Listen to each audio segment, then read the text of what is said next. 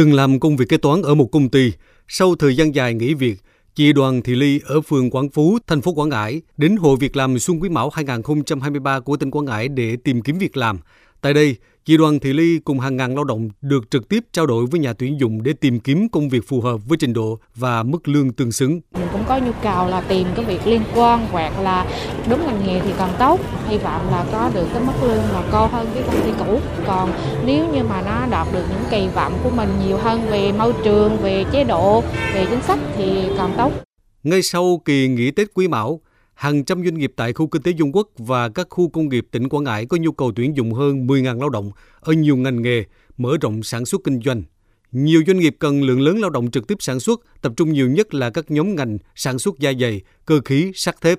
Ông Lưu Thanh Tùng, trưởng phòng nhân sự công ty cổ phần thép Hòa Phát Dung Quốc thông tin, năm 2023, chuẩn bị cho dự án khu liên hợp sản xuất gang thép Hòa Phát Dung Quốc 2, đơn vị có nhu cầu tuyển dụng hơn 3.300 lao động.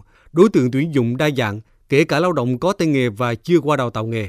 Đặc biệt đối với lao động mà chưa qua đào tạo nghề thì công có chính sách là tuyển dụng và các bạn vào và đào tạo nghề tại công ty luôn. Ở trong thời gian đào tạo nghề thì các bạn vẫn được trả lương và được ký hợp đồng lao động không xác định thời hạn tại công ty luôn. Thì đấy là một trong số những chính sách để công ty là tạo điều kiện cho các bạn yên tâm làm việc và đào tạo và cũng để ổn định cái nguồn nhân lực cho công ty.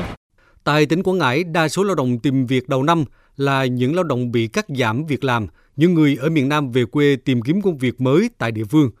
Tỉnh Quảng Ngãi tổ chức 5 phiên chợ việc làm đầu xuân lần lượt tại thành phố Quảng Ngãi và các huyện Bình Sơn, Nghĩa Hành, Trà Bồng và Sơn Hà. Năm 2023, tỉnh Quảng Ngãi tiếp tục triển khai nhiều giải pháp hỗ trợ người lao động và điều tiết thị trường lao động. Qua đó, hỗ trợ các doanh nghiệp duy trì lực lượng lao động, không để gián đoạn đứt gãy chuỗi cung ứng, sớm phục hồi sản xuất kinh doanh. Ông Nguyễn Phúc Nhân, Chủ tịch Liên đoàn Lao động tỉnh Quảng Ngãi cho biết.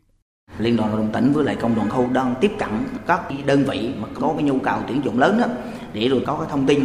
Khi mà có được cái thông tin tuyển dụng á, thì sẽ thông tin rộng rãi cũng như là có cái cách tạo điều kiện cho người lao động cho công nhân tiếp cận đến các cái nhà máy xí nghiệp này tìm kiếm việc làm.